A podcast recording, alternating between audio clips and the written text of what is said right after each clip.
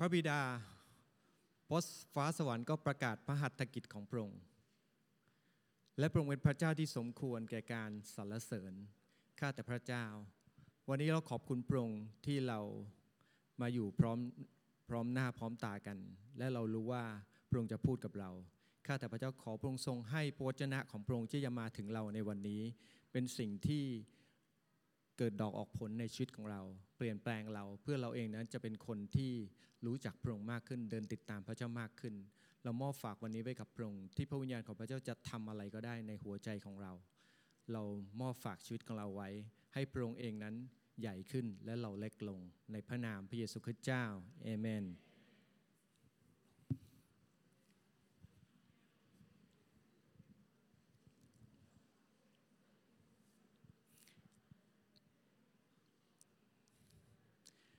พี่น้องอาจจะเคยได้ยิน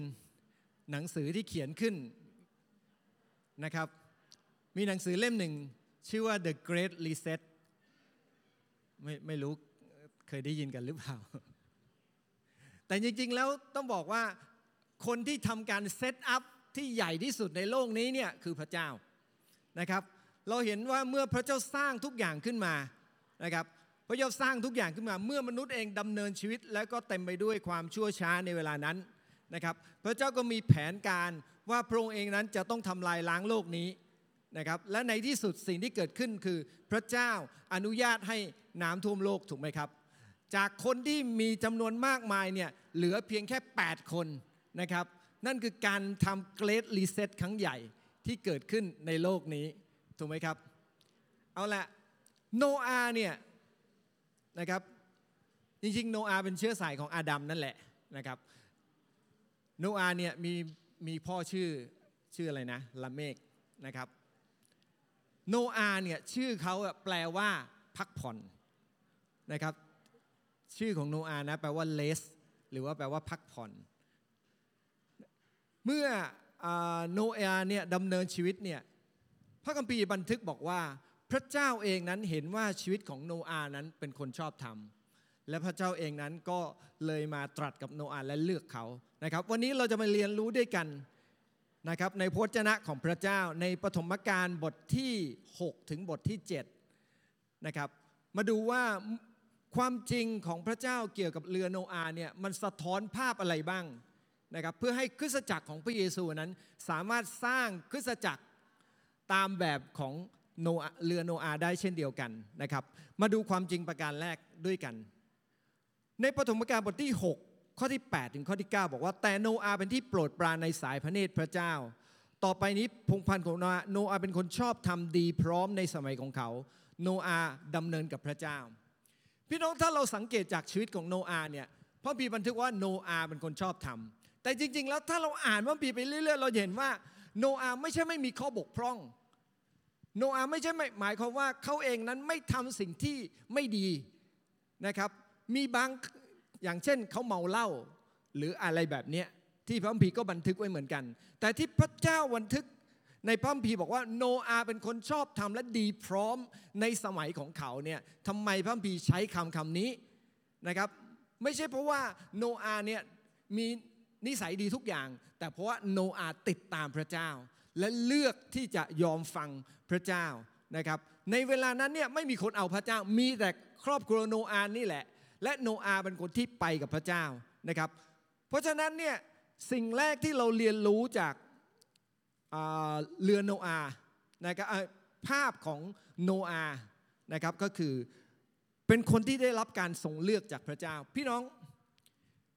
เราทุกคนที่เรามาเชื่อวางใจในพระเยซูคริสต์เองนั้นพระคัมภีร์บันทึกบอกว่าเราเองนั้นถูกเลือกเราไม่ได้เลือกพระเจ้านะแต่พระเจ้าเลือกเรานะครับเพราะนั้นเนี่ยเรือโนอาห์พระเจ้าเลือกโนอาห์เพื่อมาเป็นตัวแทนในการที่สร้างเรือนะครับพระคัมภีร์ได้บันทึกบอกอย่างนี้บอกว่าในปฐมกาลบท5ข้อ22ถึง24บอกว่าในเวลานั้นเนี่ยถ้าเราดูจากพระคัมภีร์เนี่ยนะครับตั้งแต่อาดัมเป็นต้นมาจนมาถึงโนอาห์ตั้งแต่อาดัมมาถึงโนอาห์เนี่ยพระคัมภีร์บันทึกบอกว่าคนที่เดินติดตามพระเจ้าจริงๆเนี่ยนะครับแล้วก็ มีชื่อว่าเขาดำเนินกับพระเจ้าเนี่ยมีแค่เอโนคคนเดียวนะก่อนหน้าอาดัมอ่ะนอกนั้นเนี่ยไม่ได้เดินติดตามพระเจ้านะครับอ๋อมีอาเบลอีกคนหนึ่งนอกนั้นเนี่ยไม่ได้มีคนเดินติดตามพระเจ้านะครับแต่โนอาห์เนี่ยเป็นพงศ์พันธุ์ที่หลงเหลืออยู่ก็คือหลุดรอดมาไปกับพระเจ้าจริงๆนะครับพี่น้องการที่พระเจ้าเลือกเขาเนี่ยเพราะว่าเขาเองนั้นเป็นคนที่เลือกพระเจ้าด้วยไม่ใช่เขาเลือกไม่ใช่พระเจ้าเลือกเขาเพราะว่าเขาดำเนินชีวิตอะไรก็ได้แต่เขาดำเนินชีวิตติดตามพระองค์และพระองค์เองนั้นเลือกเขาให้กลายมาเป็นภาชนะของพระองค์นะครับเมื่อเรามาดูในภาพของคริสตจักรพี่น้องคริสตจักรเนี่ยก็ถูกเลือกมาโดยพระเจ้าด้วยเช่นเดียวกันถูกไหมพระเยซูคริสต์บอกว่าเราจะสร้างคริสตจักรของเราและพลังความตายจะมีชัยเหนือคริสตจักรก็หาไม่ได้นะครับและพระองค์เองนั้นก็เป็นผู้ที่ถูกเลือกพระเยซูนะพระคัมภีร์อิสยาห์บทที่12ข้อ1บอกว่าจงดูผู้รับใช้ผู้ซึ่งเราเชิดชูผู้เลือกสรรของเราผู้ซึ่งเราปิติยินดีเราได้เอาวิญญาณเราสวมใส่ท่านไว้ท่านจะส่งความยุติธรรมออกไปให้แก่บรรดาประชาชาติพี่น้องพระเจ้าได้เลือกพระเยซูคริสต์นะครับให้มาเป็นผู้ที่ทำให้แผนการของพระองค์นั้นสำเร็จในโลกนี้เมื่อพระเยซูถูกเลือกขึ้นมาเนี่ยเราสังเกตดูว่าพระบิดาพอพระทัยในชีวิตของพระองค์พระเยซูแม้ว่าพระองค์รู้ว่าพระองค์ถูกเลือกขึ้นมาแต่เราสังเกตดูในการดำเนินชีวิตวันต่อวันของพระเยซูดำเนินชีวิตโดยที่พระองค์เองตระหนักถึงการเลือกที่มาจากพระเจ้าและรู้ว่าพระบิดาเป็นคนเลือกพระองค์ให้พระองค์มาเป็นตัวแทนในการสร้างพระนิเวศของพระเจ้าในที่สุดนะครับจริงๆแล้วมีคำพยากรณ์ในหนังสือเสคยาบทที่4ข้อที่9ข้อที่10บอกว่ามือของเซรุบบาเบล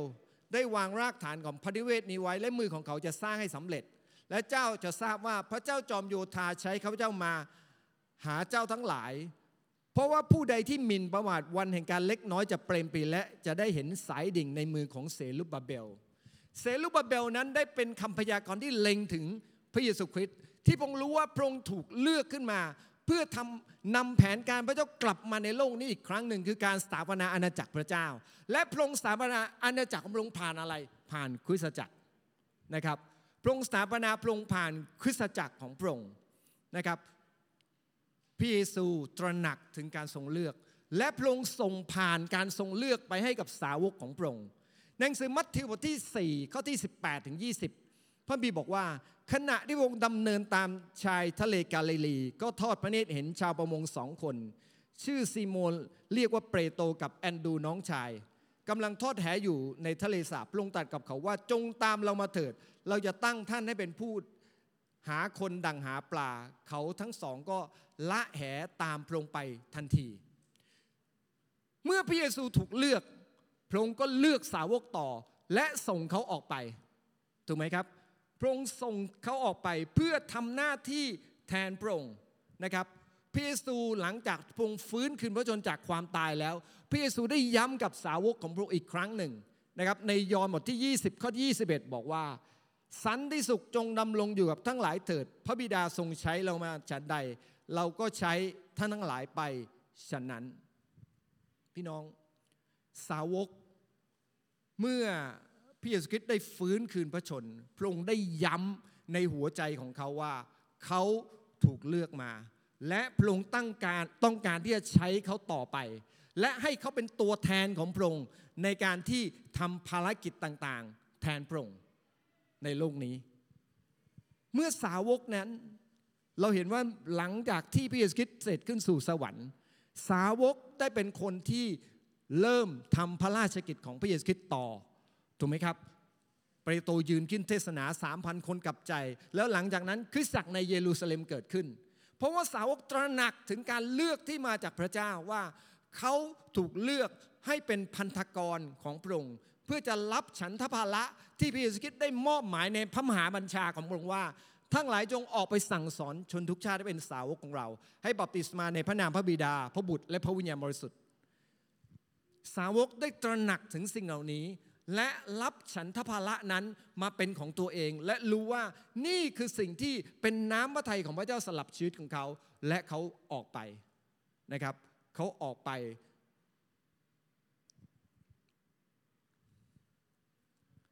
พี่น้องเราแต่ละคนนั้นถูกเลือกมาโดยพระเจ้า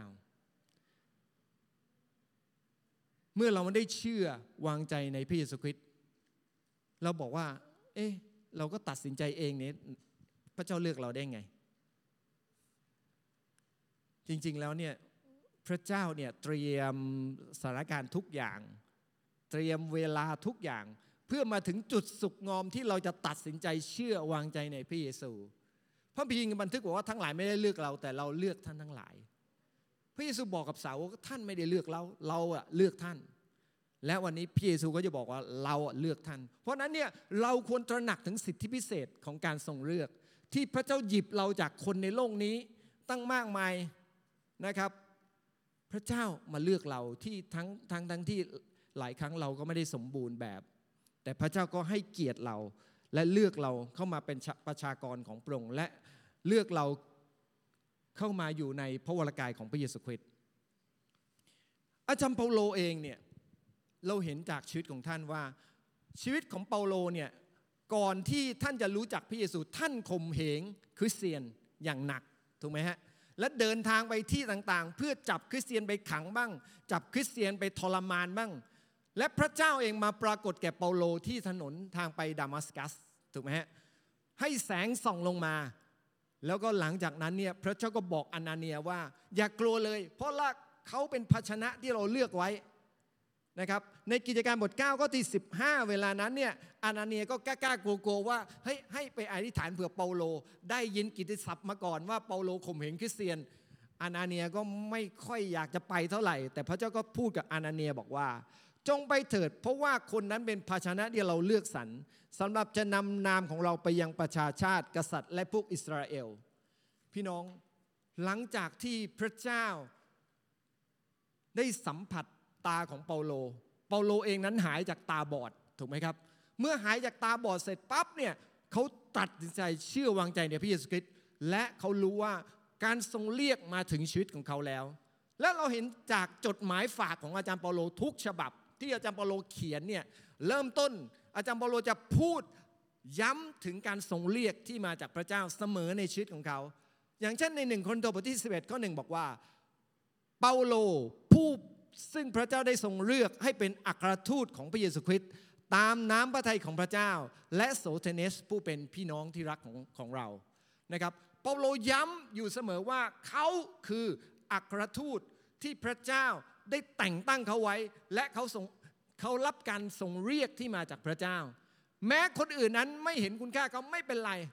นะครับแม้ใครก็ตามก็ที่รู้สึกว่าไม่ยอมรับเขาไม่ได้สนใจสิ่งนั้นเพราะเขารู้ว่าผู้ที่เลือกเขาคือพระเยซูคริสต์เพราะนั้นเนี่ยเมื่อพระองค์เป็นผู้เลือกเขาตระหนักในสิ่งที่พระเยซูเองมอบหมายให้กับเขาทำนะครับเขาตระหนักในสิ่งเหล่านั้นเราเห็นตัวอย่างของเปาโลแล้วว่าเปาโลเพราะการตระหนักในฉันทภาระที่พระเจ้ามอบหมายให้แก่เขาและเขาตอบสนองต่อการทรงเรียกที่มาจากพระเจ้าในที่สุดสิ่งที่เกิดขึ้นคือเขาได้มีผลทำให้คนรอบทะเลเมดิเตอร์เรเนียนนั้นมารู้จักพระคุณความจริงของพระเจ้าถูกไหมครับพี่น้องเราสังเกตดูว่าพระเจ้าเนี่ยเมื่อพระเจ้าจะทำอะไรก็แล้วแต่พระองค์จะเลือกคนของพระองค์ขึ้นมานะครับพระเจ้าเลือกเปาโลนะครับพระเจ้าเลือกอัครทูตของพระองค์อัครทูตของพระเยซูคริสต์เข้ามาและคนเหล่านั้นก็ทำการเต็มที่และนำอาณาจักรพระเจ้าไปยังคนยิวด้วยเช่นเดียวกันนะครับแล้วเราสังเกตดูถ้าเราย้อนกลับไปในอดีตเนี่ยเมื่อพระเจ้าเลือกอับราฮัมถูกไหมพระเจ้าเลือกอับราฮัมนั้นเดินทางออกมาจากเมืองฮารานนะครับออกมาจากเมืองฮารานก่อนแล้วออกมาจากเมืองหลังจากนั้นเนี่ยอับราฮัมก็ออกไปยังแผ่นดินที่พระเจ้าเองนั้นต้องการใช้เขาไปถูกไหมครับเมื่อพระเจ้าเรียกโมเสสไปเฝ้าฟาโรห์เนี่ยเพื่อนำประชากรอิสราเอลออกมาเนี่ยเราเห็นชัดเจนว่าพระเจ้าก็มาตรัสกับโมเสสแล้วก็บอกกับเขาชัดเจนว่าพระเจ้าต้องการให้เขาเองนั้นไปนำประชากรของพระองค์ออกมาจากแ ผ่นดินอียิปต์นะครับพี่น้องพระคัมภีร์ได้บอกเราอย่างชัดเจนว่าเราเป็นชนชาติที่พระองค์ได้เลือกไว้เป็นพวกปุโรหิตหลวงเป็นประชาชาติบริสุทธิ์เป็นชนชาติของพระเจ้าโดยเฉพาะเพื่อให้เราทั้งหลายประกาศพระบารมีของพระองค์ผู้เรียกท่านทั้งหลายให้ออกมาจากความมืดเข้าสู่ความสว่างอันมหัศจรรย์ของพระองค์ใน1เปโตรบท2ข้อ9นะครับเราอ่านพระคัมภีร์ข้อนี้ด้วยกันเพราะว่าพระคัมภีร์ข้อนี้เป็นข้อที่ต้องการย้ำให้เห็นว่าเราคือคนที่ถูกเลือกโดยพระเจ้าเราอ่านด้วยกันครับแต่ท่านทั้งหลายเป็นชาติที่พระองค์ทรงเลือกไว้เป็นผู้ปุโรหิตหลวงเป็นประชาชาติบริสุทธิ์เป็นชนชาติของพระเจ้าโดยเฉพาะเพื่อให้ท่านทั้งหลายประกาศพระบารมีของพระองค์ผู้ได้เรียกท่านทั้งหลายออกมาจากความมืดเข้าสู่ความสว่างอันมหัศจรรย์ของพระองค์พี่น้องเมื่อพระเจ้าเลือกพระเจ้าไม่ได้เกณฑ์พระเจ้าไม่ได้เกณฑ์ไม่ได้หว่านแหสุ่มๆมาได้ใครก็เรียก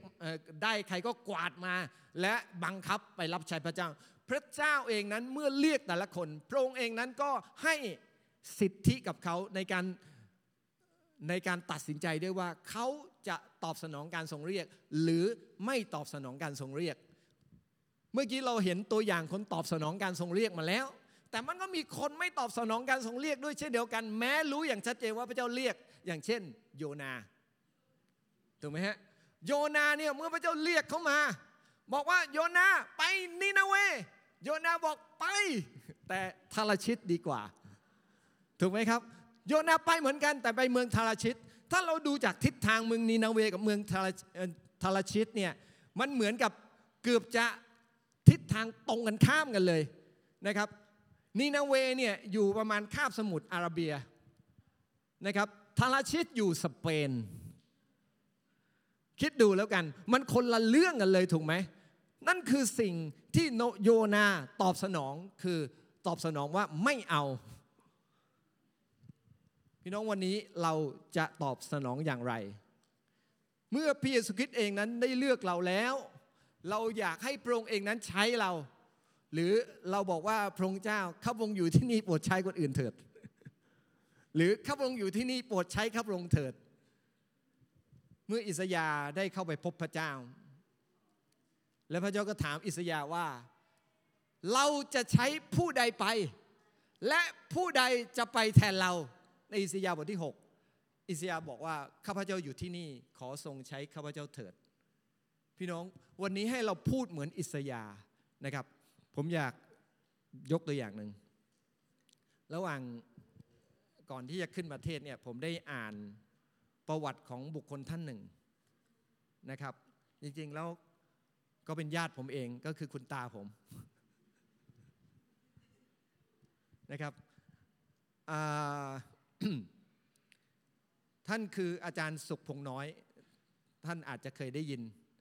ถ้าเป็นคริสเตียนเก่าแก่หน่อยนะครับต้องแก่หน่อยถึงจะได้ยินแต่ถ้าไม่แก่เนี่ยอาจจะไม่เคยได้ยินนะครับอาจารย์สุขพงษ์น้อยเป็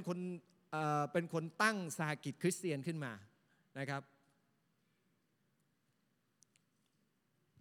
ประวัติของท่านเนี่ยจริงๆแล้วท่านเกิดในครอบครัวที่ไม่เชื่อพระเจ้านะครับอยู่ที่เพชรบุรีเป็นคนมอญนะครับหลังจากนั้นเนี่ยเมื่อท่านอายุได้เมื่อท่านโตขึ้นเนี่ยก็ถูกส่งไปเรียนที่เพชรบุรีไปเรียนโรงเรียนคริสเตียนญาติก็บอกท่านบอกว่าอย่าเชื่อพระเยซูเด็ดขาดแต่ว่าขอให้เรียนภาษาอังกฤษให้ดีๆนะครับบอกญาติเนี่ยย้ำเลยนะเพราะนั้นเนี่ยเมื่อท่านมารู้จักพระเยซูนั้นโรงเรียนคริสเตียนก็มีชั้นละวีวารศึกษามีชั้นเรียนพระคัมภีร์ให้เข้าไปท่านก็เรียนแต่ว่าท่านก็ไม่ได้เชื่อนะครับเมื่อเขาให้ไปบัพติศมาท่านก็ไปเหมือนกันแต่ไม่ได้เชื่อนะครับแต่ไม่ได้เชื่อท่านบัพติศมาโดยที่ยังไม่เชื่อนะครับแล้ววันหนึ่งเนี่ยมีคนมาถามท่านว่าท่านอยากรู้จักพระเยซูคริสต์ไหมท่านบอกจริงๆไม่ได้สนใจนะแต่ว่าอ่ะลองหน่อยก็ดีนะครับลองหน่อยก็ดีแล้วท่านก็ตัดสินใจรู้จักพระเยซูนะครับท่านเพิ่งมารู้ทีหลังว่าจริงๆแล้วมีคนแก่นะครับมีคน ที่เป็นคนอาวุโสในคริสตจักรที่ท่านอยู่ในเวลานั้นเนี่ยมองเห็นท่านแล้วก็ช่วยกันอธิษฐานเผื่อท่านมีคนอาวุโสคนแก่ประมาณ4คนที่อธิษฐานเผื่อท่านจนในที่สุดท่านได้ตอบสนองกับเรื่องราวพระเยซูนะครับเช้าวันหนึ่งขณะที่หลังจากที่ท่านเชื่อวางใจในพระเยซูแล้วท่านก็เข้าเฝ้าพระเจ้าตอนเช้าอยู่นะครับปกติโรงเรียนคริสเตียนเนี่ยมันโรงเรียนคริสเตียนนี่เป็นโรงเรียนประจำนะครับพอโรงเรียนประจำเนี่ยเพราะนั้นเนี่ยเด็กประจำก็จะนอนเรียงกันเป็นตับถูกไหมแล้วก็เวลาทำอะไรทุกคนก็เห็นหมดท่านนั่งเข้าเฝ้าพระเจ้าเนี่ย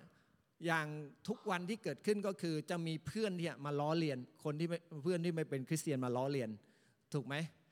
เช่นท่านอธิษฐานอยู่ก็เอามือมาตบหัวบ้างอะไรบ้างอะไรประมาณนั้นนะครับแล้ววันนี้ก็เช่นเดียวกันขณะที่ท่านอธิษฐานอยู่เนี่ยนะครับมีมือมาแตะบ่าท่านมีมือมาแตะบ่าท่านนะครับท่านก็สะบัดมือออกว่าเฮ้ยอย่ามายุ่งนะครับแล้วท่านก็ยั่วเหมือนกันว่าคิดว่าเป็นเพื่อนที่มาแกล้งอีกแล้วนะครับคิดว่าเป็นเพื่อนที่มาแกล้งแล้วแต่ว่าท่านไม่รู้ว่าในเวลานั้นเพื่อนออกไปหมดแล้วในเวลานั้นเนี่ยเพื่อนออกไปทั้งหมดแล้วและปรากฏว่าสิ่งที่เกิดขึ้นคือท่านลืมตาขึ้นมานะฮะก็เห็นผู้ชายคนหนึ่งนะครับใส่เสื้อสีขาวนะครับแล้วก็ไม่เหมือนคนธรรมดาทั่วไปเพราะว่าใบหน้าเนี่ยมีรัศมีออกมานะครับแล้วก็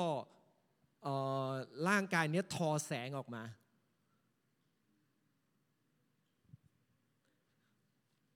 แล้วผู้ชายคนนั้นเนี่ยก็พูดกับท่านว่าสุขเจ้า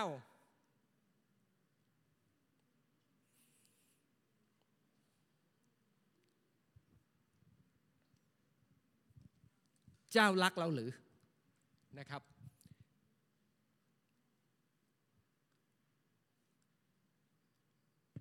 อาจารย์สุขก็บอกว่าใช่ข้าพระองค์รักพระองค์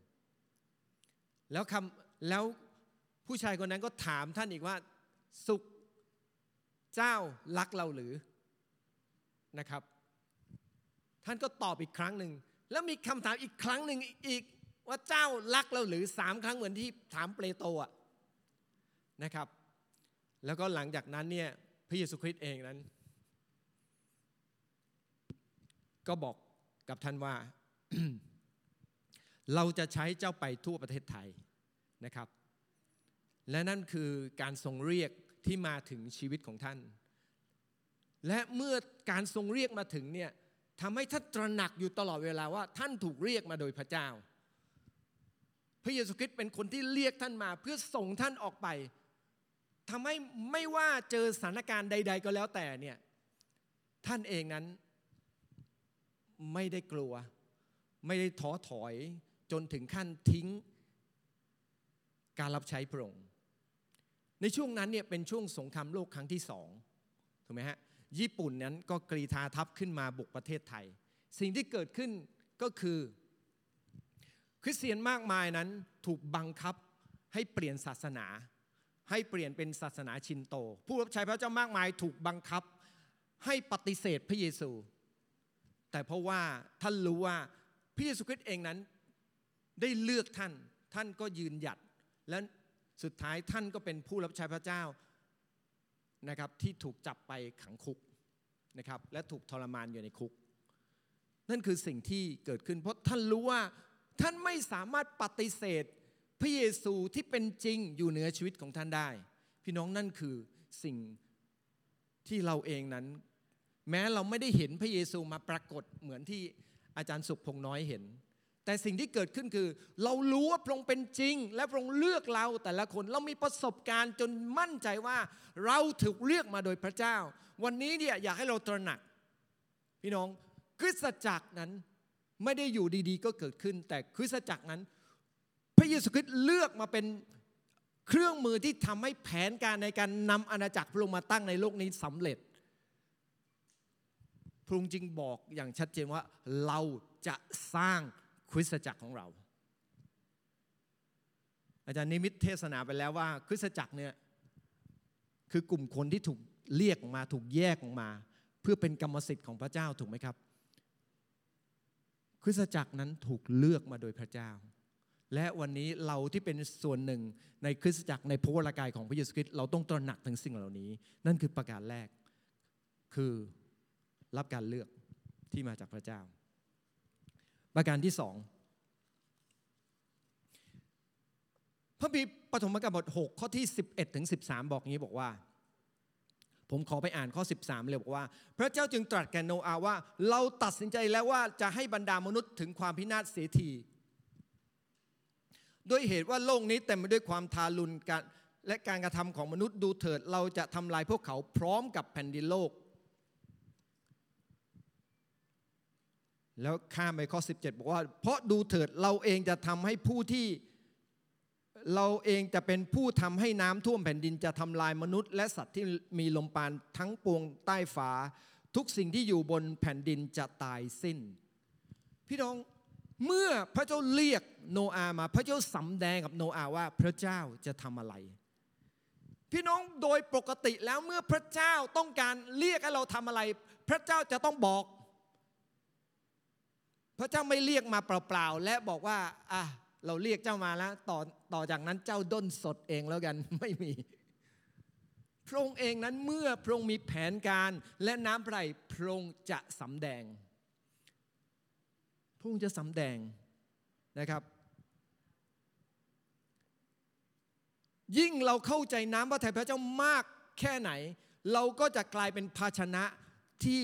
เกิดผลเพื่อพระนามพระองค์ได้มากแค่นั้นพี่น้องพระเยซูคริสต์เองนั้นเราเห็นตัวอย่างจากชีวิตของพระองค์พระองค์เข้าใจน้ำพระทัยพระบิดาพระองค์รับการสำแดงทั้งสิ้นจากพระบิดาพระบิดาบอกว่าพระบิดาเปิดเผยทุกอย่างแก่พระบุตรถูกไหมเมื่อพระเยซูนั้นรับการเปิดเผยสำแดงทุกอย่าง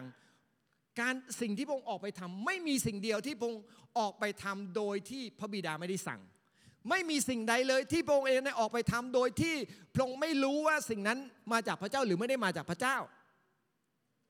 พระองค์รู้ว่าพระองค์รู้ว่าสิ่งใดมาจากพระเจ้าและพระองค์ก็ทำสิ่งนั้นเท่านั้นนะครับ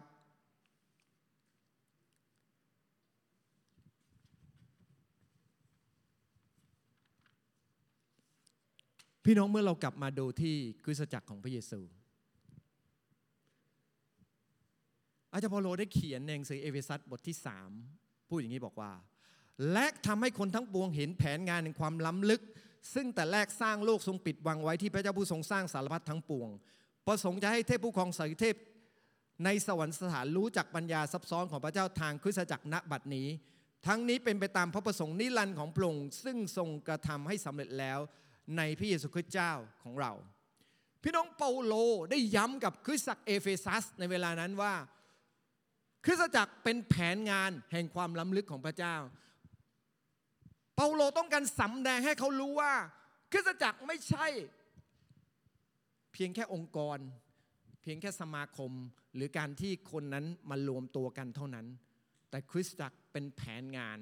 ที่พระเจ้าเองนั้นปิดซ่อนเอาไว้ตั้งแต่แรกและเป็นแผนงานที่จะสถาปนาอาณาจักรพระเจ้ามาตั้งในโลกนี้ในที่สุดเมื่อ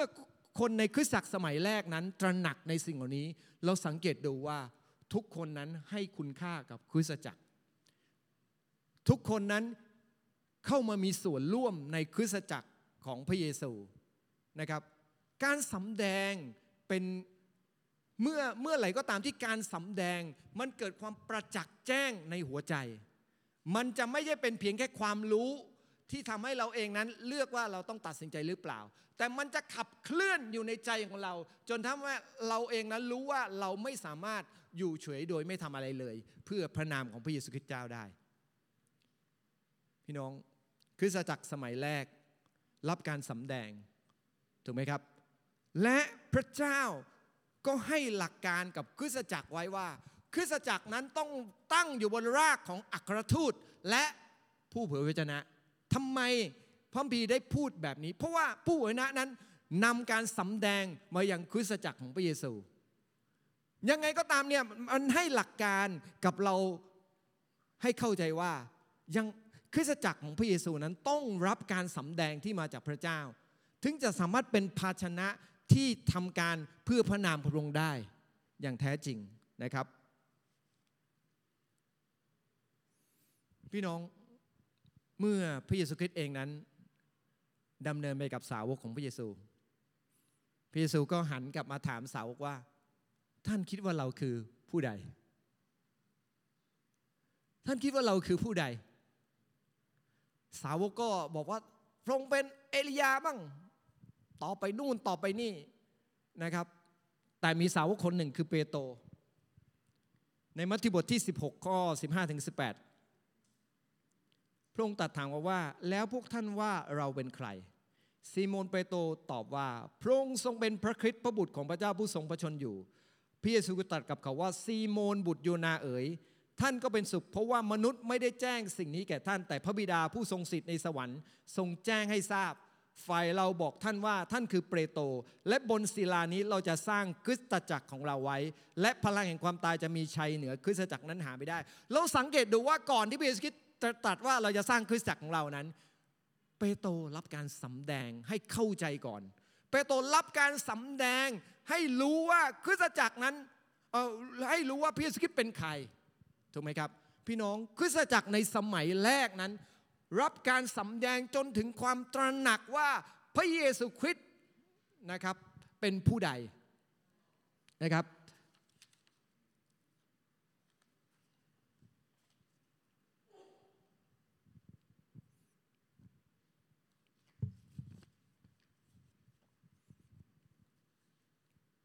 เมื่อคริสตจักรสมัยแรกนั้นรับรู้ในสิ่งเหล่านี้เราเห็นการขับเคลื่อนของคริสตจักรนั้นเป็นการขับเคลื่อนที่อัศจรรย์ใช่ไหมตั้งแต่กิจการบทที่2เปโตรยืนขึ้นเทศนา 3,000 คนกลับใจหลังจากนั้นอีก2อาทิตย์ถัดมาอีก 5,000 คนเฉพาะผู้ชายกลับใจ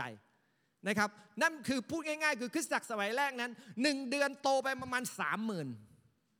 1เดือนจริงๆตัวเลขไม่ได้เป็นเรื่องที่สำคัญแต่สิ่งที่สำคัญที่สุดคือเขารู้ว่าพระองค์เองนั้นปรารถนาสิ่งใดเมื่อเขาเองนั้นถูกสั่งโดยพระเยซูคริสต์ว่าท่านทั้งหลายจงออกไปสั่งสอนชนทุกคนเป็นสาวกมันเกิดความประจักษ์แจ้งอยู่ในหัวใจของเขาตั้งแต่แรกนะครับแล้วเขาก็เมื่อเกิดความประจักษ์แจ้งนั้นเราเห็นว่าเขาก็ขับเคลื่อนแบบนั้นและ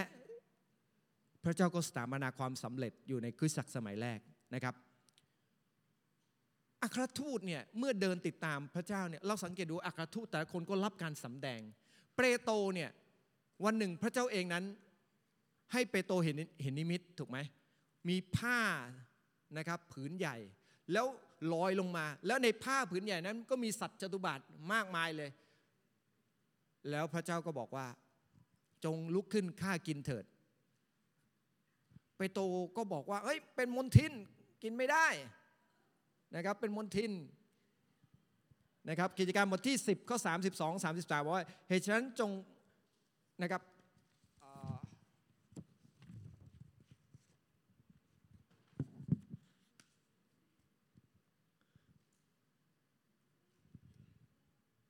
พระเจ้าเมื่อพระเจ้าสำแดงให้เปโตรเห็นเนี่ยนะครับพระเจ้าก็บอกกับเปโตรว่าลุกขึ้นฆ่ากินเถิดเพราะเราชำระแล้วเปโตรก็ไม่เข้าใจจนกระทั่งมีคนมาหน้าบ้านเปโตรนะครับคนเหล่านั้นเนี่ยรับการสำแดงโดยพระเจ้าให้ทูตสวรรค์เนี่ยมาบอกเขาบอกว่าให้มาหาเปโตรนะครับเขาเดินทางมาจากเมืองซีซาริยาเปโตรอยู่ที่เมืองยัฟฟานะครับเขาเดินทางจากซีซาริยามาที่เมืองยัฟฟาเพื่อมาหาเปโตรนะครับเมื่อไปหาเปโตรนั้นในกิจการบทที่10ข้อ32-33บันทึกบอกว่าเหตุฉะนั้นจงไปยังเมืองยัฟฟาเชิญซีโมนที่เรียกว่าเปโตรท่านอาศัยอยู่ในตึกของซีโมนช่างฟอกหนังที่ฝั่งทะเลข้าพเจ้าจึงใช้คนไปเชิญท่านมาทันทีที่ท่านมาก็ดีบัดนี้พวกข้าพเจ้าอยู่พร้อมกันต่อพระพักพระเจ้าเพื่อจะฟังสิ่งสารพัดซึ่งพระองค์ได้ตรัสสั่งท่านไว้นะครับในเวลานั้นเนี่ยเราเห็นว่า ครอบครัวของนายร้อยโคเนลิอัสเนี่ยที่เป็นคนต่างชาตินะครับพระเจ้าเองให้ทูตสวรรค์มาตรัสกับเขามาพูดกับเขานะครับให้มาหาเปโตรที่เมืองยัฟฟาแล้วเขาก็ส่งคนมาหาเปโตรที่ยัฟฟาเปโตรก็เดินทางไปที่บ้านนายร้อยโคเนลิอัสแล้วหลังจากนั้นเนี่ยการนำรับเชื่อครอบครัวของโคเนลิอัสก็เกิดขึ้นและข่าวประเสริฐก็ไปยังในละแวกแถบนั้นนะครับ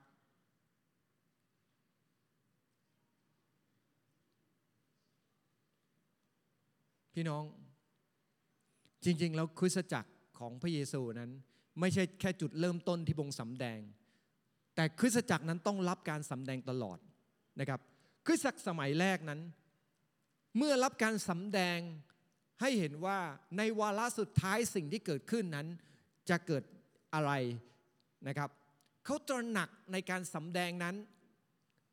แม้พระเยซูจะไม่แม้เป็นการสำแดงที่พระเยซูพูดกับเขาตั้งแต่แรกนะแต่ว่าสิ่งเหล่านั้นเนี่ยมันเกิดความประจักษ์แจ้งในใจของคริสตจักรสมัยแรกและเขาเตรียมตัวรอคอยการเสด็จกลับมาของพระเยซูนะครับพี่น้องคริสตจักรสมัยแรกรู้ว่ายุคสุดท้ายจะมาถึงเขาตระหนักถึงเรื่องนี้นะครับเขาตระหนักถึงสิ่งที่พระเยซูคริสต์เคยตรัสไว้ในมัทธิวบทที่24ข้อ37ถึง39ว่าในสมัยโนอาห์เป็นอย่างไรเมื่อบุตรมนุษย์เสด็จกลับมาก็เป็นอย่างนั้นเพราะว่าก่อนน้ำท่วมนั้นคนทั้งหลายพากันกินดื่มสมรสและยกให้เป็นสามีภรรยาซึ่งกันและกันจนถึงวันที่โนอาห์เข้าไปในเรือและน้ำท่วมกวาดเอาคนทุกคนไปโดยไม่ทันรู้ตัวอย่างไรเมื่อบุตรมนุษย์เสร็จมาก็เป็นแบบนั้นเราเห็นว่าคริสตจักรสมัยแรกนั้นรอคอยเพราะเขารู้ว่าอีกไม่นานพระเยซูคริสต์จะเสด็จกลับมาและเขาเองนั้นก็ตระหนักว่าเมื่อไม่รู้ว่าพระองค์มาเมื่อไหร่ก็ต้องเตรียมตัวในการรอรับการเสด็จกลับมาของพระองค์นะครับมีคริสตจักรหนึ่งที่อาจารย์เปาโลได้ยกตัวอย่างก็คือคริสตจักรเทสซาโลนิกาบอกว่าเขาเตรียมตัวรอคอยการเสด็จกลับมาใน1เทสโลนิกาบทที่1ข้อที่10บอกชัดเจนเลยว่าคริสตจักรนี้รอคอยการเสด็จกลับมาของพระเยซูคริสต์นะครับไม่มีในสไลด์นะครับพี่น้องที่พูดมาทั้งหมดเนี่ยต้องการให้เราตระหนักว่าจริงๆแล้วเนี่ยเราต้องรับการสำแดงเราต้องรับการสำแดงรายวันเราต้องรับการสำแดงให้รู้ว่าพระเจ้าเนี่ยต้องการใช้เราเพื่อทำอะไรนะครับไม่ใช่เราเองนั้นอยากทำอะไรเราก็ทำเรามีใจนั้นดีอยู่แล้วแต่ก็ต้องทำสิ่งที่พระองค์เรียกให้ทำด้วยไม่ใช่ทำสิ่งที่เราอยากจะทำพอสิ่งที่พระองค์เรียกให้ทำไม่ตรงใจบอกพระองค์เจ้าใช้คนอื่นทำแล้วกันตอนนี้เราไม่พร้อม อย่างนั้นหรือเปล่านะครับประการที่3นะครับคือทำตามสิ่งที่พระเจ้าสั่งทุกประการพี่น้องเมื่อพระเจ้าเองนั้นสั่งให้โนอาห์ต่อเรือพระเจ้าบอกสเปคเรือเลยนะครับพระเจ้าบอกสเปคเรือเลยบอกต่อด้วยไม้สนโกเฟอร์ทำเป็นห้องยาชันทั้งข้างในข้างนอกต่อโนอาห์นั้นคือยาว300ศอกกว้าง50ศอกสูง30ศอกจงทำช่องบนนาวาให้สูงศอกหนึ่งและจงตั้งประตูนาวาที่ด้านข้างและทำดาดฟ้าชั้นล่างชั้น2ชั้น3เราสังเกตดูนะพระเจ้าบอกสเปคมาเลยว่าโนอาห์สร้างตามนี้และพระคัมภีร์บอกว่าโนอาห์ก็ทำตามนั้นทุกประการโนอาห์นั้นไม่ได้หลังจากที่พระเจ้าเองบอกให้สร้างเรือโนอาห์นั้นไม่ได้สร้างตามใจตัวเองนะแต่โนอาห์ยึดสิ่งที่พระเจ้าบอกว่าสเปคที่พระเจ้าเองนั้นต้องการให้สร้างนั้นขนาดความยาวเท่าไหร่กว้างเท่าไหร่สูงเท่าไหร่และโนอาห์นั้นก็สร้างตามนั้นพี่น้องอย่าลืมว่าตอนที่พระเจ้าสั่งโนอาห์เนี่ยนะครับในเวลานั้นถิ่นที่อยู่ของโนอาห์เนี่ยไม่ได้เป็นถิ่นที่ติดทะเลอาจจะติดแม่น้ำหรือเปล่านะพระบิดาไม่ได้บอกไว้ชัดเจนนะครับเพราะฉะนั้นเนี่ยเมื่อโนอาห์ได้รับคำสั่งนี้มาจากพระเจ้าเนี่ยเราสังเกตดูว่า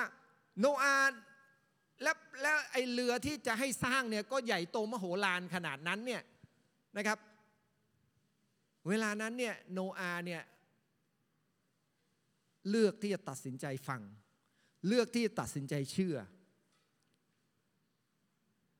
พระคัมภีร์ฮีบรูบท11ข้อ7บอกว่าโดยความเชื่อเมื่อโนอาห์ได้รับพระดำรัสซึ่งเกี่ยวกับเหตุการณ์ที่ยังมองไม่เห็นท่านจึงยำเกรงและต่อเรือใหญ่เพื่อช่วยครอบครัวตนให้ปลอดภัยและโดยทางความเชื่อท่านจึงกล่าวโทษชาวโลกและกลายเป็นทายาทแห่งความชอบธรรมซึ่งมาโดยความเชื่อ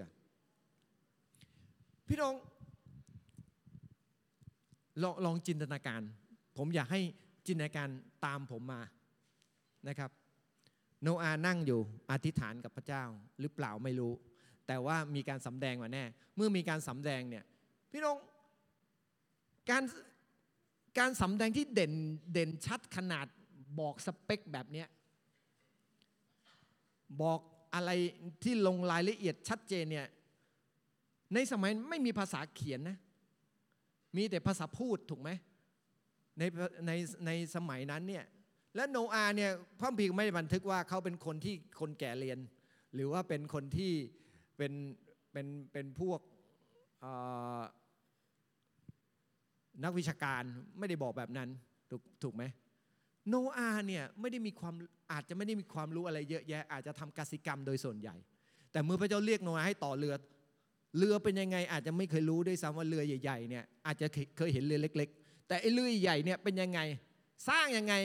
จินตนาการไม่ออกหรอกถูกไหมอ่ะลองนึกดูว่าเรือยาว150เมตรเนี่ย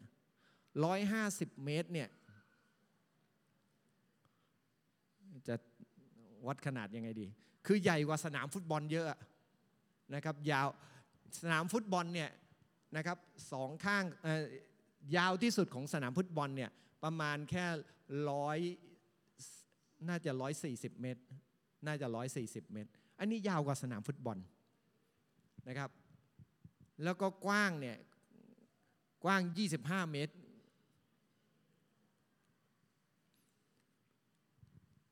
เราลองนึกดูนะเทคโนโลยีสมัยนั้นก็ยังไม่ได้เจริญถูกไหมเรือยาว150เมตรเนี่ยต้องใช้คานใหญ่ขนาดไหนต้องใช้กระดูกงูของเรือเนี่ยขนาดไหนผมนึกว่าโอ้โหมันคงต้องมโหฬารมากอะแล้วจะเอาเครื่องมืออะไรตัดจะเอาเครื่องมืออะไรยกจะเอาเครื่องมืออะไรมาต่อกันเข้ารูปเนี่ยโหดูแล้วเนี่ยมันใหญ่ใหญ่เกินตัวหรือเปล่าโนอาห์ฟังแล้วเนี่ยไม่ใช่โนอาห์เอาเท้าก่ายขมับถูกไหมแล้วบอกว่าพระเจ้าทำได้ยังไงมันใหญ่มากใหญ่ขนาดนั้นจะไปสร้างได้ยังไงแล้วโนอาห์ไม่ได้พอฟังมาเสร็จปั๊บโนอาห์ไม่ได้ถอดใจแล้วบอกว่าพระเจ้าใช้ผู้อื่นเถอะเรือข้าพเจ้าก็ต่อไม่เป็นประสบการณ์ก็ไม่มีคนก็ไม่มีเทคโนโลยีก็ไม่มีอะไรสักอย่างเลยจะให้ต่อเรือจะต่อได้ยังไงโนอาห์พูดกับพระเจ้าอย่างนั้นไหมไม่โนอาห์บอกว่าโอเคไม่เป็นไรแต่เราสังเกตดูสิ่งที่เกิดขึ้นกับโนอาห์เมื่อโนอาห์ต่อเรือไปเรื่อยๆเนี่ยผมเชื่อว่ามันผ่านการผิดพลาดเยอะแยะมากมายลองผิดลองถูกไม่รู้สักเท่าไหร่ถูกไหมเพื่อจะให้เรือมันออกมาได้พี่น้องไอ้ต่อของเล่นเนี่ยมันง่ายนะแต่อันนี้คือต่อเรือใช้จริงเนี่ยคิดดูแล้วกันแล้วเรือต้องรับโหลดมหาศาลถูกไหมเอาสัตว์ทุกชนิดอย่างละคู่และสัตว์ที่ไม่มีมลทิศอย่างละ7คู่ขึ้นไปเนี่ยโอ้โหมันต้องรับน้ำหนักเท่าไหร่แค่ช้างตัวเดียวก็ 4-5 ตันแล้วถูกไหมช้างตัวเดียวก็ 4-5 ตันแล้วแล้วตอนนี้เรือทั้งหมดที่ต้องรับน้ำหนักเนี่ยโอ้โหมหาศาลวิธีออกแบบยังไงโนอาห์ก็ยังนึกไม่ออกเลยพี่น้องนั่นแปลว่าวันต่อวันที่โนอาห์ทำสิ่งพระเจ้าบอกโนอาห์คงต้องคุยพระเจ้าวันต่อวันพระองค์เจ้าสร้างไงเนี่ยอย่างนี้ออกแบบถูกต้องไหมอ่ะพระเจ้าแอปพูฟแบบหน่อยดิว่าแบบเนี่ยเป็นไปตามที่พระองค์ต้องการหรือเปล่าโนอาห์คงต้องคุยกับพระเจ้าแบบนี้แล้วโนอาห์ไม่ได้ต่อปี2ปีนะต่อ100ปีอายุ500ต่อเรืออายุ600เรือเสร็จพี่น้องต่อเรือ100ปีระหว่างที่ต่อไปเรื่อยฝนก็ไม่มีสักเม็ด นะครับไม่มีอะไรเลยที่สำแดงว่าฝนจะตกและสิ่งที่เกิดขึ้นคือโนอาห์ต้องรักษาใจสุดๆถูกไหมโนอาห์ต้องรักษาใจมากเลยต่อเรือไปเรื่อยๆคนก็เยาะเย้ยเยาะเย้ยเยาะเย้ยโนอาห์ก็บอกว่าไหนละฝนไม่มีไหนละฝนไม่เห็นสักเม็ดนึงเพราะฉะนั้นเนี่ยโนอาห์เนี่ยต่อเรือไปด้วยขณะเดียวกันคนข้างๆของเขาเนี่ยก็คงมีคำถามเหมือนกันพ่อลูกของเขาเนี่ยพ่อเราต่อเรือมาตั้ง50ปีแล้วนะไม่มีสัญญาณใดๆเลยทั้งสิ้นมันขึ้น0 ขีดยังจะต่อไปอีกไหมพ่อไม่ได้ฝันไปใช่ไหมตอนที่ได้ยินพระเจ้าเนี่ยไม่ได้ตื้อตะไปเองแล้วบอกว่าเราจะต่อเรือนี่เราก็ต่อกันมาตั้งนานแล้วนะพี่น้องโนอาห์ต้องรักษาใจตัวเองขณะเดียวกันต้องรักษาใจคนรอบข้างด้วยว่าเฮ้ยยังต่อด้วยกันนะยังไปด้วยกันนะพี่น้อง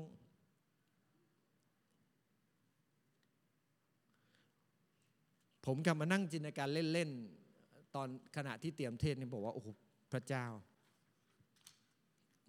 ถ้าเป็นผมจะรับได้กี่ปีเนี่ย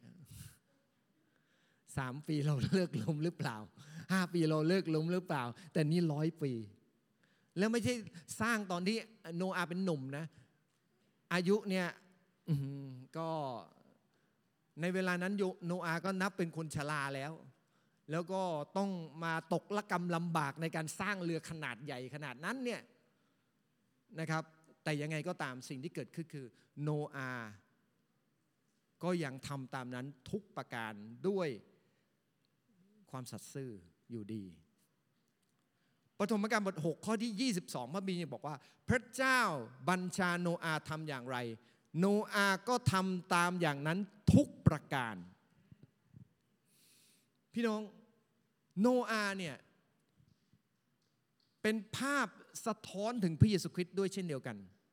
เพราะโนอาห์เนี่ยสร้างเรือขึ้นมาและเรือนั้นเป็นที่ให้ชีวิตถูกไหมพระเยซูคริสต์เองนั้นพระองค์ลงมาเพื่อจะให้ชีวิต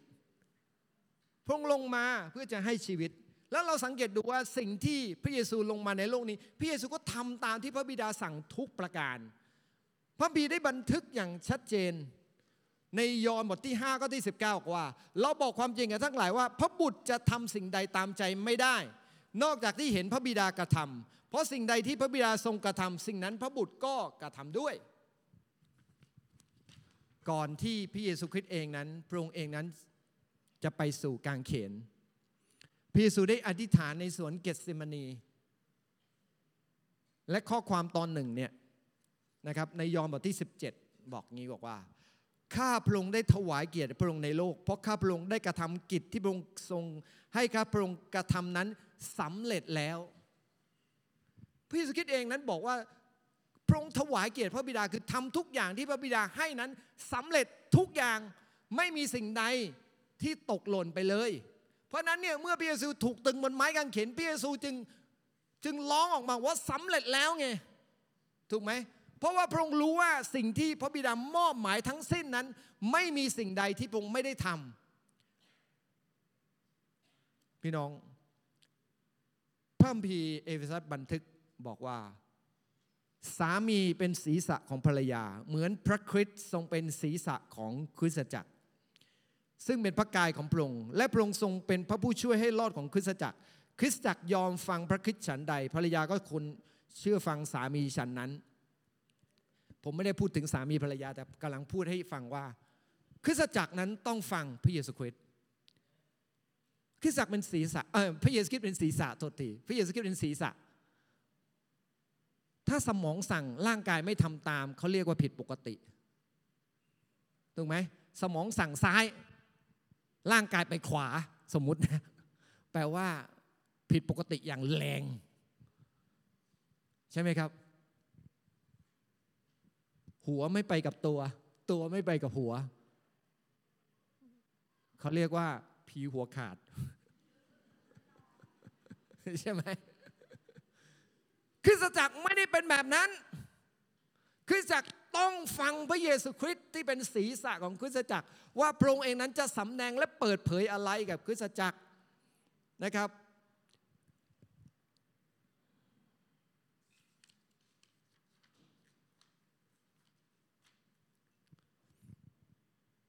ก่อนที่พระเจ้าจะปิดประตูเรือโนอาห์พระเจ้าก็บอกโนอาห์บอกว่าอ่ะถึงเวลาแล้วเจ้าขึ้นไปบนเรือและพระเจ้าเป็นผู้ปิดประตูเรือโนอาห์ถูกไหม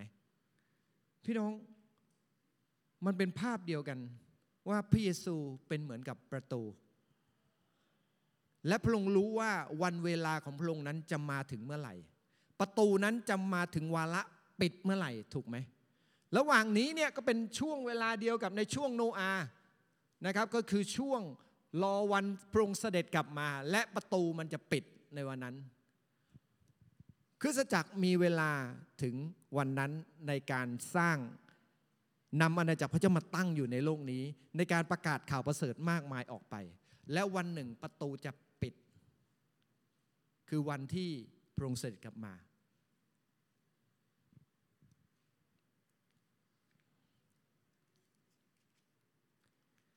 คริสตจักรเราเห็นคริสตจักรสมัยแรกไปแล้วตระหนักในเรื่องเหล่านี้นะครับแล้วคริสตจักรนั้นต้องตระหนักถึงว่าวันหนึ่งเราต้องไปเสนอรายงานต่อหน้าพระองค์ด้วยเช่นเดียวกันเมื่อพระองค์เสด็จกลับมาเพราะนั้นวันนี้เราต้องกลับมาถามว่าแล้วคริสตจักรเรานั้นรอคอยการเสด็จกลับมาของพระเยซูรอวันประตูปิดไหมและเราไม่รู้หรอกว่าพระองค์จะมาเมื่อไหร่เพราะพระคัมภีร์ก็บอกว่าวันนั้นโมงนั้นไม่มีผู้ใดรู้ถูกปะเมื่อไม่มีผู้ใดรู้เนี่ยก็แปลว่าต้องเตรียมตัววันนี้เราจะเป็นหญิงภูมิจารี5คนที่เตรียมน้ำมันในตะเกียงหรือหญิงภูมิจารีอีก5คนที่ไม่ได้เตรียมน้ำมันและไม่ได้เข้าสู่งานวันนี้เราจะเป็นกลุ่มไหน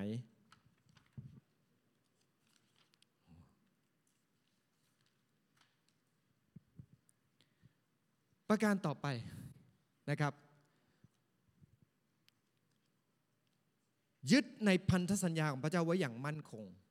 นะครับปฐมกาลบท6ข้อที่18ว่าแต่เราจะตั้งพันธสัญญากับเจ้าให้เจ้าอยู่ในนาวาทั้งบุตรภรรยาและบุตรสะใภ้ผมเชื่ออย่างหนึ่งว่าเพราะโนอาห์รู้ว่าชีวิตของเขาและครอบครัวและสัตว์ต่างๆจะรอดได้นั้นอยู่ที่การตอบสนองของเขา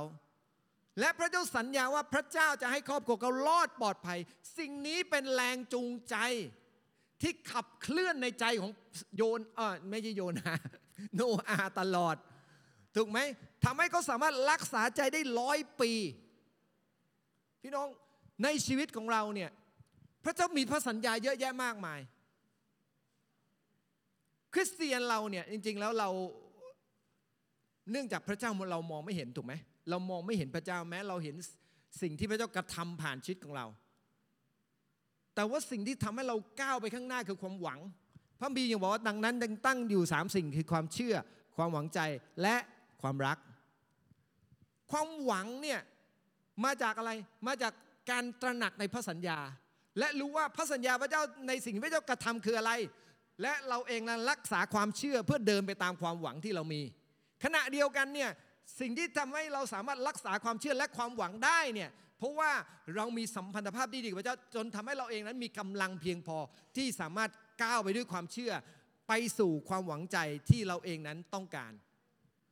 ที่พระเจ้าสัญญาไว้กับเราและที่เราเองนั้นต้องการอยากเห็นพระเจ้ากระทำในชีวิตของเราถูกไหมฮะพี่น้องการตั้งใจรักษาพระสัญญาพระเจ้าและยึดมั่นในพระสัญญาพระเจ้านั้นสำคัญมากสำหรับชีวิตคริสเตียนพระเยซูคริสต์เองนั้น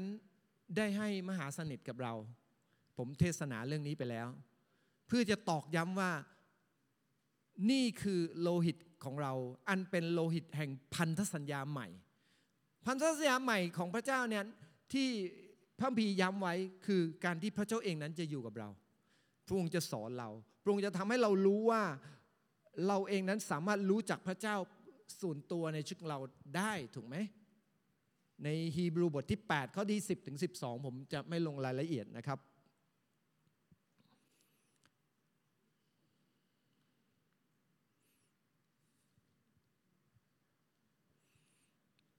เมื่อพระเจ้าพาอิสราเอลออกมาจากแผ่นดินอียิปต์ พระเจ้าก็พูดกับอิสราเอลในเฉลยธรรมบัญญัติบทที่7ข้อที่9บอกว่าเหตุฉะนี้พึงทราบถือว่าพระยะโฮวาห์พระเจ้าของพวกท่านเป็นพระเจ้าที่ซื่อสัตย์ซื่อผู้ทรงรักษาพันธสัญญาและความรักมั่นคงต่อบรรดาผู้ที่พระองค์ทรงรักและรักษาบรรดาบัญญัติของพระองค์ถึงพันชั่วอายุคนพี่น้องในเวลานั้นอิสราเอลเองนั้นโมเสสต้องการย้ำให้พวกเขาเองตระหนักถึงพันธสัญญาของพระเจ้านะครับมีแต่ว่าเขาเองนั้นก็ไม่ได้ตระหนักมากเท่าไหร่จนทำให้คนรุ่นเก่าของอิสราเอลที่เดินทางออกมาจากอียิปต์นั้นตายหมดเหลือคนรุ่นใหม่ที่เข้าสู่คณาอันถูกไหมคนรุ่นใหม่ที่ตระหนักถึงพันธสัญญาของพระเจ้าว่าพระเจ้าเรียกมาเพื่ออะไรนะครับวันนี้พระเยซูคริสต์สัญญาเราว่าพระองค์จะกลับมารับเราไปอยู่กับพระองค์เพราะพระองค์อยู่ที่ไหนเราก็จะอยู่ที่นั่นแต่ว่าสิ่งนั้นเนี่ยจะเป็นไปได้หรือไม่ได้เนี่ยอยู่ที่ว่าเราเองนั้นตระหนักในพันธสัญญานี้และรอคอยด้วยความหวังใจมากน้อยขนาดไหนนะครับยอห์นบทที่14ข้อ3พระคัมภีร์จึงบอกว่าเราไปจัดเตรียมที่ไว้สำหรับท่านเราจะกลับมาอีกรับท่านไปอยู่กับเราเพื่อว่าเราอยู่ที่ไหนท่านทั้งหลายจะอยู่ที่นั่นด้วยก่อนพระเยซูเสร็จขึ้นสู่สวรรค์พระเยซูย้ำกับสาวกจริงๆพระเยซูไม่ได้ย้ำแต่2คนที่มารับการเสด็จพระเยซูขึ้นสู่สวรรค์นั้นเป็นคนพูดน่าจะเป็นโมเสสกับเอลียานักษาศาสตร์ตีความว่าอย่างนั้นนะแต่ว่าจริงๆนั้นใช่หรือเปล่าไม่รู้2คนนั้นพระคัมภีร์กิจการบท1ข้อ11ว่า2คนนั้นกล่าวว่าชาวกาลิลีเอ๋ยเหตุไฉนท่านจึงเม่นดูฟ้าสวรรค์พระเยซูองค์นี้ซึ่งรับไปจากท่านขึ้นไปยังสวรรค์นั้นจะเสด็จมาอีกเหมือนอย่างที่ทั้งหลายได้เห็นพระองค์เสด็จไปยังสวรรค์คือสักสมัยแรกรอคอยและรู้ว่าอีกไม่นานพระองค์จะกลับมาแม้อีกไม่นานของเขาเนี่ยมาถึงตอนนี้ก็ 2,000 กว่าปีแล้วแต่จริงๆแล้วในสายพระเนตรพระเจ้าเนี่ยมันแป๊บเดียวนะครับเมื่อเทียบกับนิรันดรที่เราจะต้องไปอยู่กับพระองค์แบบนิรันดร์ที่นับเวลาไม่ได้เนี่ยนะครับจริงๆมั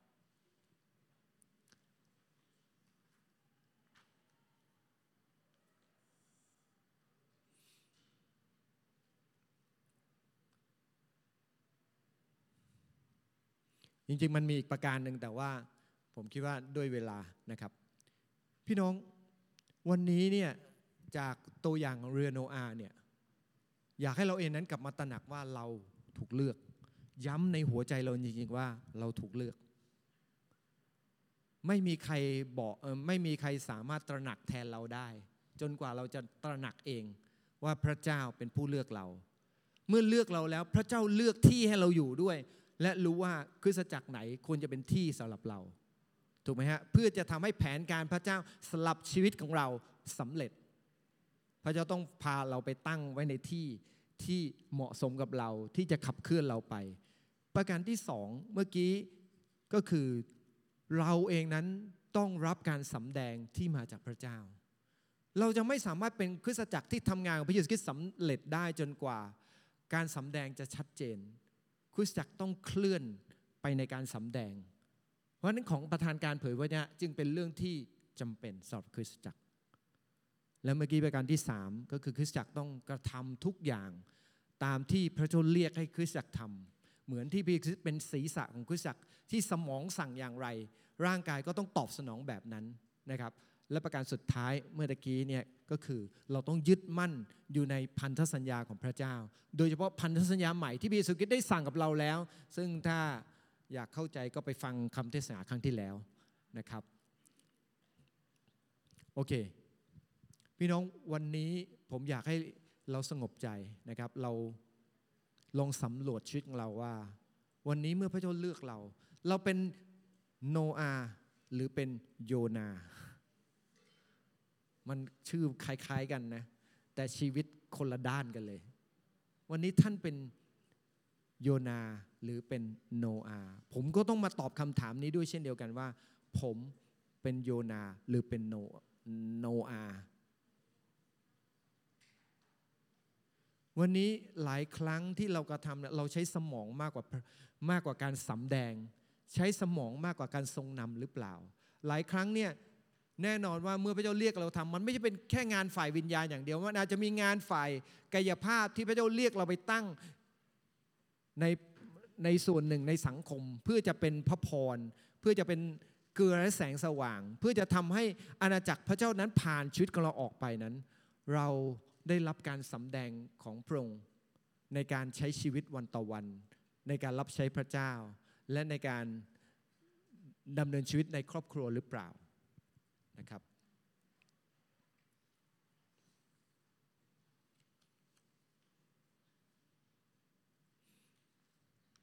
พี่น้องเรามีโอกาสยืนขึ้นด้วยกันครับ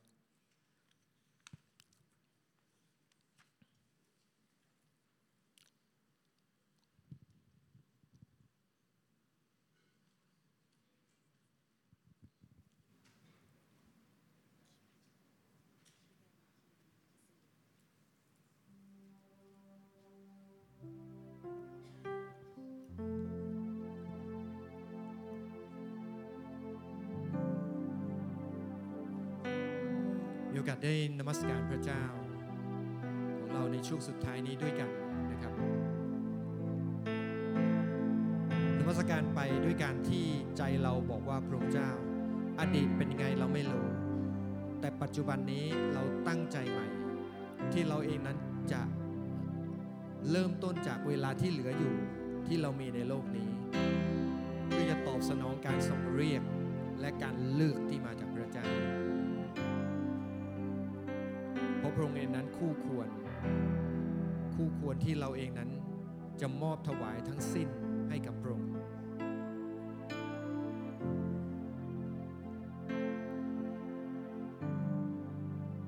คู่ควรคำสรรเสริญพระเยซูสมควรรับการสรรเสริญพระนามผู้ทรงคู่ควรควรคำสรรเสริญพระเยซูสมควรรับการสรรเสริญพระนามผู้ทรงคู่ควรคู่ควรคำสรรเสริญพระเยซูสมควรรับการสรรเสริญพระนามผู้ทรงคู่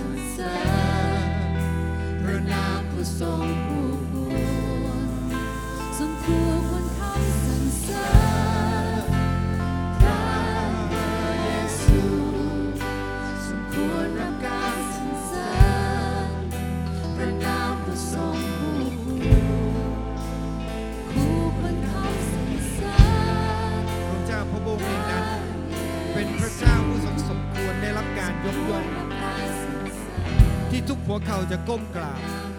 และทุกลิ้นจะสรรเสริญว่าพระองค์ทรงเป็นพระเจ้าและเรารู้ว่าเมื่อเราติดตามพระเจ้าของเราจะให้พระองค์เองนั้นนำหน้า และเราจะเชื่อฟังพระองค์เราจะตอบสนองกับพระองค์เพื่อจะทำให้สิ่งสารพัดที่พระองค์ทรงเรียกเรากระทำนั้นสำเร็จทุกประการเรามอบฝากชีวิตของเราไว้ด้วยการเลือกที่จะตอบสนองด้วยการเลือกที่จะเชื่อฟังด้วยการเลือกที่จะรักษาใจเพื่อเราเองจะไปกับพระองค์จนวาระสุดท้ายแห่งพระเยซูคริสต์ในพระนามพระเยซูคริสต์เจ้าอาเมน